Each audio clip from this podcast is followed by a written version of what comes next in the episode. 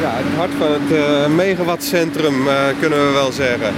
Als er momenten zijn op een dag waarbij het heel hard waait en er is eigenlijk minder vraag uh, naar die stroom dan er geproduceerd wordt, dan kan het gebeuren dat de windmolens uit de wind worden gedraaid. En om dat te voorkomen, slaan we die stroom op in een batterij, die we dan op een later moment gewoon nog aan het net kunnen leveren. Wauw, een datacenter aan batterijen. De opslag helpt zeker mee, omdat je uh, dan minder fossiele centrales paraat hoeft te hebben. Uh, of in bedrijven moet hebben om die fluctuaties op te vangen. Het is de grootste batterij in Nederland. En zeker bij een duurzame uh, opweklocatie. Het is ongeveer net zoveel als 1 miljoen iPhones. Een megabatterij bij de windmolens van Green Choice aan het Hartelkanaal in Zuid-Holland. Een primeur. Ik, Maarten Dallinga, vertel je er meer over in deze aflevering van De Vooroplopers. Een podcastserie met inspirerende verhalen over duurzame energie. Gemaakt in samenwerking met energieleverancier Green Choice. Dit is aflevering 6, Megabatterij.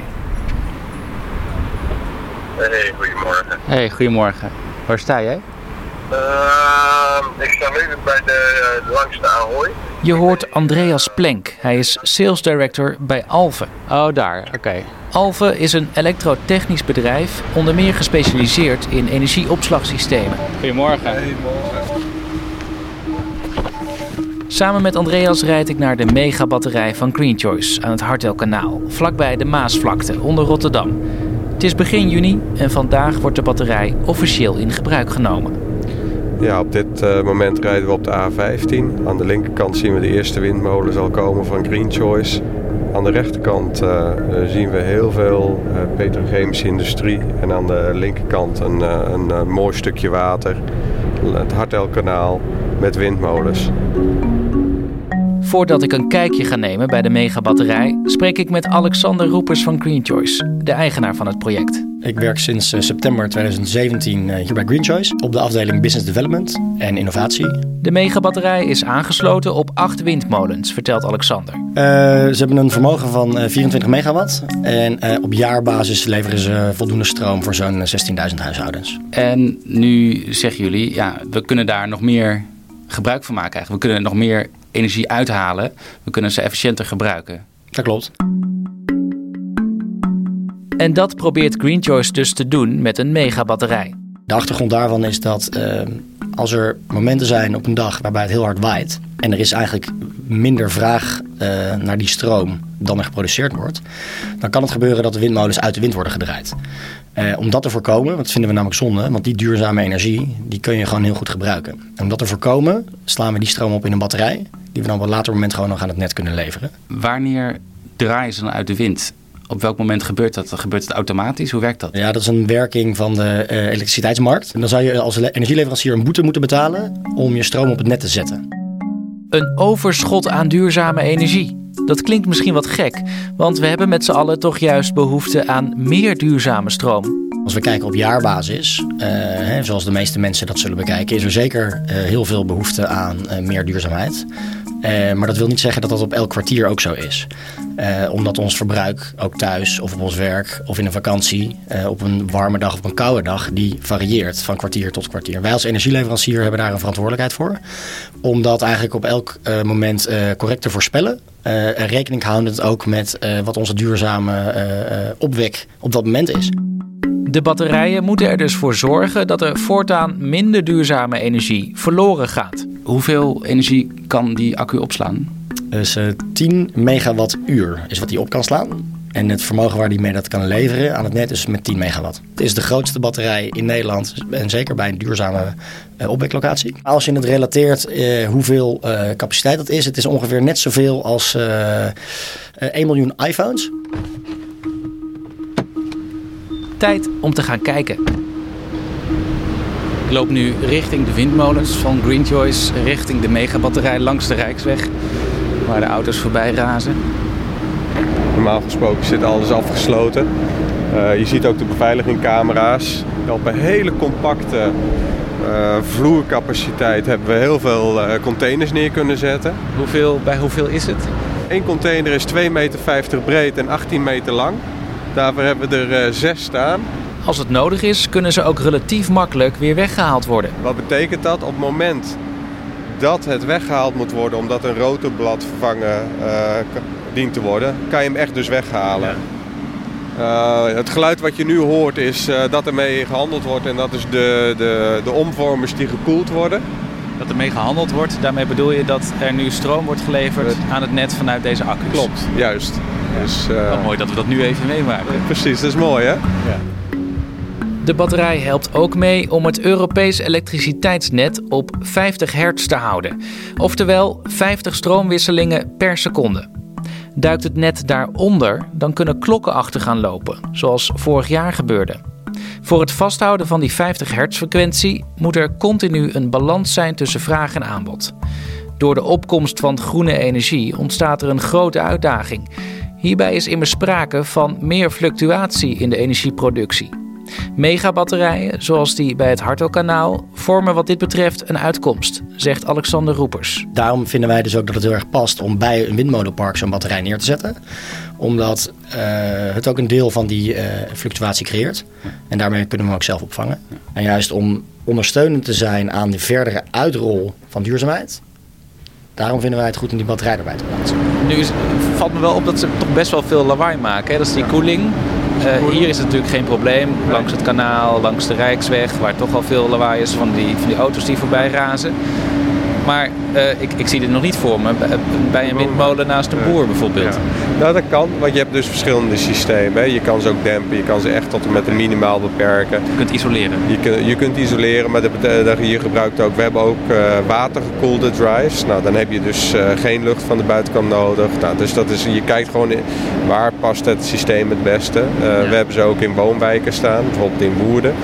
Uh, ja, en daar is het een uh, liquid cooled batterij ook. Dus daar heb je ook veel minder geluid weer. Ja. Zijn dit soort batterijen de toekomst? Ik ging ook op bezoek bij Frans Royers, directeur van CE Delft. CE Delft is een uh, onderzoeksbureau gespecialiseerd op het gebied van verduurzaming. Dus niet alleen duurzame energie, maar breder nog, verduurzaming van de economie. Greenjoys heeft een megabatterij geplaatst langs het Hartelkanaal bij de acht windmolens die ze daar hebben staan. Wat vind je daarvan? Nou, ik denk dat het een goede zaak is dat uh, Green Choice dat uh, doet. Je moet er ook ervaring mee opdoen en de, de prijs moet omlaag en dat soort zaken. Uh, dus het is goed dat energiebedrijven en, en, ook netwerkbedrijven doen dat soort zaken op dit moment om ervaring op te doen met, met dat soort nieuwe technieken. Want onze energievoorziening ziet er in de toekomst heel anders uit. En dat betekent, uh, als je dus een heleboel zon en wind gaat krijgen, dat een steeds groter deel van onze elektriciteitsvraag uh, op die manier gedekt gaat worden. En dat er momenten gaan komen, dat zien we dus bijvoorbeeld in delen van Duitsland al, dat er meer windenergie is dan dat er uh, vraag is. Dat zijn nieuwe verschijnselen en daar moet natuurlijk ook de techniek, het hele systeem, moet op ingeregeld gaan worden. En daar passen batterijen als opslagmogelijkheid goed in. Maar batterijen zijn vooral voor de korte termijn een oplossing, zegt Royers. Batterijen zijn vooral geschikt voor nou, zeg maar een uh, dagopslag. Uh, dus dat je zegt van nou, ik, heb, uh, ik kan de pieken van, van de nacht, als het heel hard waait en je hebt weinig vraag, dan produceren de, de, de windparken heel veel elektriciteit. Nou, dat kun je dan opslaan en dan kun je overdag gebruiken. Ook is dus opslag voor langere perioden nodig. Royers geeft een voorbeeld. Als je dan een hele zonnige dag hebt en uh, alle, wind, alle zonneparken zijn uh, geïnstalleerd die nu gepland zijn, dan krijg je dus gewoon dat je te veel hebt. Nou, die elektriciteit die kun je eigenlijk uh, maar in beperkte mate opslaan. Want eigenlijk wil je, dat is vooral in de zomer, en je wilt het eigenlijk ook in de winter gaan gebruiken. Nou, daar heb je weer andere opslagtechnieken voor nodig. Uh, nou, bijvoorbeeld dat je het omzet in, uh, in gas, in waterstof. En dat je de waterstof, die kun je dan weer voor andere doelen gebruiken. Maar ook bijvoorbeeld om weer elektriciteit te maken op het moment dat er geen zon en wind is. Waterstof kun je makkelijker opslaan, een hoge energiedichtheid, je kunt het makkelijk vervoeren. Dus het heeft ook voordelen dat je naar een andere locatie kunt brengen. Er zijn dus verschillende opties. Maar kijk eens naar Duitsland. Dan wordt er in Nederland nog maar weinig meegewerkt. Nou, in Duitsland uh, hebben ze vrij ruksigloos hebben ze zon en wind gestimuleerd. Met vrij uh, forse de energiewende en, met vrij forse financiële prikkels. En daardoor hebben een heleboel particulieren en projectontwikkelaars hebben, veel zon en wind neergezet. dat is echt een groot succes daar. In die gebieden zie je dus nu dat um, eh, de energiebedrijven een subsidie geven op opslag. En daar worden dus uh, particulieren en projectontwikkelaars ook gestimuleerd om opslag uh, te gaan neerzetten. Waarom hebben we dit in Nederland nog niet? Nou ja, kijk, Nederland is altijd wat, toch wat langzamer in dit soort dingen. We, we praten wat meer. En wij zijn ik denk vijf jaar geleden al, uh, ja, 2014, hebben we die discussie uh, gevoerd uh, over flexibiliteit en dat het belangrijk gaat worden. Maar je ziet maar dat het heel langzaam in de, zeg maar de beleidsdiscussies terugkomt. Er is toch altijd wel een huiver in Nederland om bepaalde technieken te kiezen. Batterij is een vorm van opslag, maar je kunt ook denken aan vliegwielen of aan chemische opslag of aan gasopslag. Wat zou er moeten gebeuren wat, wat jou betreft of wat CE Delft betreft? Wat ons betreft zou je moeten zorgen dat de belemmeringen die voor de technieken gelden, uh, dat die worden weggenomen. En de belemmeringen zijn bijvoorbeeld uh, dat er twee keer energiebelasting betaald moet worden als je niet oppast. Uh, voor de afname, je gaat daarna opslaan en daarna moet je, ga je het weer afnemen. afhankelijk van waar die batterij staat. Als hij niet achter de meter staat, en in dit soort gevallen staat hij dus gewoon in het net. De batterij is dan een afnemer. Daarna gaat het weer in het net. En gaat diezelfde elektriciteit die moet dan weer naar een andere klant. En dan moet er weer belasting over betaald worden op die manier. Nou, daarmee wordt het dus gewoon uh, niet, uh, niet aantrekkelijk. Hè? Want de energiebelasting is vrij hoog. Dat werkt uh, opslag niet in de hand. We kunnen nog een beetje rondlopen. Ja, tuurlijk. Ik ben weer terug bij de megabatterij aan het Hartelkanaal. Dank u wel. We lopen nu langs de containers.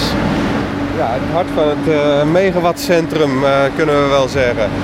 Um, je ziet ook dat eigenlijk er niks aan de buitenkanten van de containers zit. Geen toeters, geen bellen. Het zijn eigenlijk gewoon wat je ziet die ook op de weg zien rijden. De koelcontainers achter de vrachtwagens.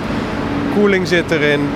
Uh, je ziet ook dat we de temperatuur op een, uh, op een 18 graden houden op dit moment. Dat ja. is uh, de binnentemperatuur waar de batterijen zich in bevinden. Uh, als, er, uh, als de batterijen werken, dan geven ze ook warmte af. En je wil dat zo optimaal mogelijk uh, houden. Ook om de levensduur van de batterijen zo goed mogelijk te houden. Je kunt ook naar binnen? We kunnen ook naar binnen. Oh, yes. dan zullen we eens even kijken dat, waar, of we even naar binnen mogen komen. Mogen we even naar binnen? Oh, naar een andere? Wat ook belangrijk is, is een stukje veiligheid. Hè? Een batterijbrand is niet te blussen. Dus die moet je altijd voor zijn. Uh, wij meten ook in iedere cel de temperatuur daarvan, kijken uh, wat daarmee gebeurt. Hoe risicovol is het? Als je het, uh, als je het goed monitort, is het risico relatief laag. Maar je moet het blijven monitoren. Heel... Wat is relatief laag? Ja, dat is heel moeilijk, dat is een hele moeilijke uitdrukking. Maar als je kijkt bijvoorbeeld een elektrische auto, die staat aan een laadpaal en die wordt niet gemeten. Ja. deze containers worden ieder moment van de dag worden die gecontroleerd. We staan nu in een van de containers. Klopt. Wat zijn het? lijkt allemaal kluisjes haast wel. Ja, wat zijn het? Uh, wat je ziet is uh, containers opgebouwd waar de kabels binnenkomen. Dat noemen wij de AC-kast. Daar komt de, gaat de inkomende stroom en de uitgaande stroom. Daarnaast zie je uh, wat, je, wat jij zo mooi aangeeft als kluisjes, daar zie je bijvoorbeeld de drie uh, kasten uh, staan. En iedere kast is één omvormer. Die zorgt ervoor dat de DC naar AC gaat en de AC weer naar DC. In Jip en Janneke taal van gelijkstroom naar wisselstroom en van wisselstroom weer naar gelijkstroom. Ja. Als ik hier zo sta, het, het, het, trilt ook een beetje hier onder mijn ja, voeten. De trillingen, dat? de trillingen dat wij, wat je merkt, dat zijn dus uh, de airconditioning die je echt merkt die aan het, uh, die aan het draaien is. En ik hoor ook uh, getik, alsof iets Kijk, daar zie je een datacenter. Wauw. Een datacenter aan uh, batterijen. Nou, ik, ik, hoor mag je reactie al, dus het is kijken? indrukwekkend. Ja. Raak niks aan, alsjeblieft.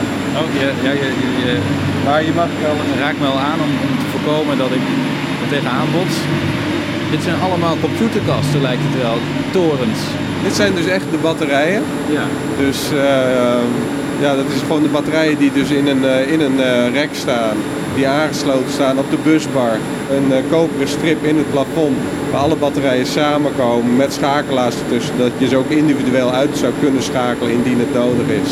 Hoeveel batterijen zijn het in elke container? Hier zitten 214 batterijen per container. En het zijn allemaal lithium-ion batterijen. Dit soort accu's wordt ook gebruikt in telefoons en elektrische auto's. Op dit moment is de lithiumbatterij het beste voor het opslag van energie, hè, waar, waar, we nu zijn. Het beste in welke zin? Uh, het beste dat, uh, dat die, uh, ja, de celcapaciteit, dat je daar goed in op kan slaan, goed kan ontladen, goed kan eh, opladen. Efficiëntst. De efficiëntst. Maar hoe milieuvriendelijk zijn deze accu's? Dat vraag ik Alexander Roepers van Green Choice. Ik herken ook wel de zorg uh, die er is over waar een aantal van die grondstoffen vandaan komen. Uh, het grote voordeel is als we hier in uh, Nederland zo'n batterij neerzetten. En dat zou aan het einde van zijn levensduur zijn. Is dat wij hele heldere afspraken hebben met de leverancier over de terugname van eigenlijk de gehele installatie. Mm. En dat ook al die zeker die relevante grondstoffen waar je het over hebt, hè, die, die rare earth metals, mm -hmm. die zijn heel goed recycleerbaar. Dus het voordeel daarvan is dat ze dus uiteindelijk niet verdwijnen, maar dat ze gewoon opnieuw kunnen uh, hergebruikt worden. Hoeveel meer, hoe meer volwassen die keten wordt, hoe minder nieuwe grondstoffen je uiteindelijk daarvoor nodig hebt. Het project bij het Hartelkanaal is nog maar net begonnen en kost miljoenen. Maar Alexander van Green Choice droomt stiekem al een beetje over een vervolg. Ik verwacht dat er voor Green Choice echt wel ruimte is om dit nog een aantal keer te doen. En ik verwacht eigenlijk ook dat als wij het kunnen aantonen dat dit werkt, dat daar onze. Uh, conculega's van andere energieleveranciers, uh, dan wel uh, particulieren met eigen windmolenparken of zonneparken, uh, bij ons zullen aankloppen om te kijken hoe wij dat gerealiseerd hebben. En ik nodig ze ook van harte uit om dat te doen. om te kijken of we samen die verduurzaming weer een volgende stap verder kunnen brengen. Green Choice wil in de toekomst ook gaan investeren in andersoortige manieren van energieopslag. Als we uiteindelijk komen tot een, een energienet waar zoveel zon en zoveel wind op aanwezig is en andere duurzame bronnen, eh, dan zullen ook al die andere vormen van opslag ontwikkeld moeten worden. Dit was voor ons de eerste en meest haalbare, omdat we het windmolenpark hadden en de locatie hadden. En uh, vertrouwen erin hebben dat wij dit goed werkend kunnen krijgen. Dus in de toekomst zal je steeds meer uh, verschillende soorten opslag zien bij uh, duurzame energiebronnen. Maakt dat uiteindelijk kolen- en gascentrales overbodig? Het kan, ja, zonder meer. Uh, maar op dit moment durven we het nog niet aan om te zeggen van ja, we willen geen fossiele centrales meer. Je luistert weer naar Frans Royers van onderzoeksbureau CE Delft. Je zult wel altijd zeg naast dat soort uh, batterijen en andere uh, vraagopties om de, de, de vraag en aanbod uh, te matchen, zul je ook um, centrales nodig hebben die of op die waterstof werken die je eerder hebt opgeslagen, of op biomassa. als je een compleet hernieuwbare energievoorziening wil, dan kun je niet alleen met zon en wind aan de slag, omdat dat, die regelbaarheid is gewoon te, te beperkt daarvan, ook met die batterijen. Maar helpt opslag mee om onze afhankelijkheid van ja. fossiele brandstof uh, minder te maken? Ja, uh, opslag helpt zeker mee, omdat je uh, dan minder fossiele centrales paraat hoeft te hebben of in bedrijven moet hebben om die fluctuaties op te vangen. Dit is het eerste grote batterijproject bij een duurzame energiebron in Nederland. Ja. Volgen er snel meer, denk je? Ja, ik denk dat er heel snel uh, meer volgen. Uh, je ziet in Nederland uh, heel veel ook kleinere batterijen komen. Kleinere batterijen van een megawatt, 2 megawatt. zelfs nog kleiner, 420 kilowatt, die op festivals neergezet worden in de steden. Daar zijn jullie ook mee bezig? Daar zijn wij ook mee bezig. Ehm, die produceren wij. Wij hebben dus klanten die ze verhuren. In plaats van een dieselgenerator verhuren ze een batterij. Dus dan in midden in het centrum dat er niet meer een stinkende diesel staat.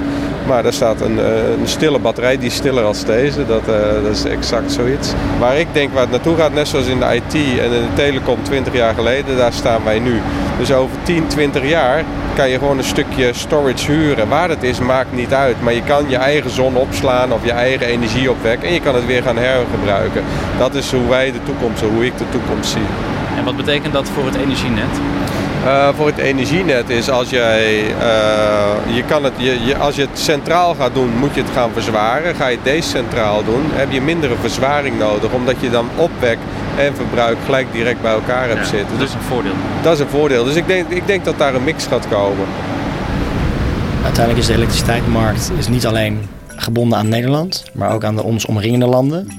En ook als daar dus uh, stabieler geleverd kan worden aan het net, zal in zijn totaliteit de, de fossiele productie beter uitgefaseerd kunnen worden. Dat maak je dus dan minder afhankelijk van die gas- en kolencentrales als je meer opslag hebt bij die duurzame energiebronnen.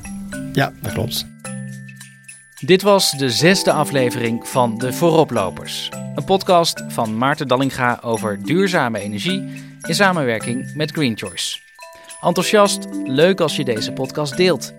En je kunt je ook abonneren via je favoriete podcast-app, zoals Spotify of Apple Podcasts. Bedankt voor het luisteren.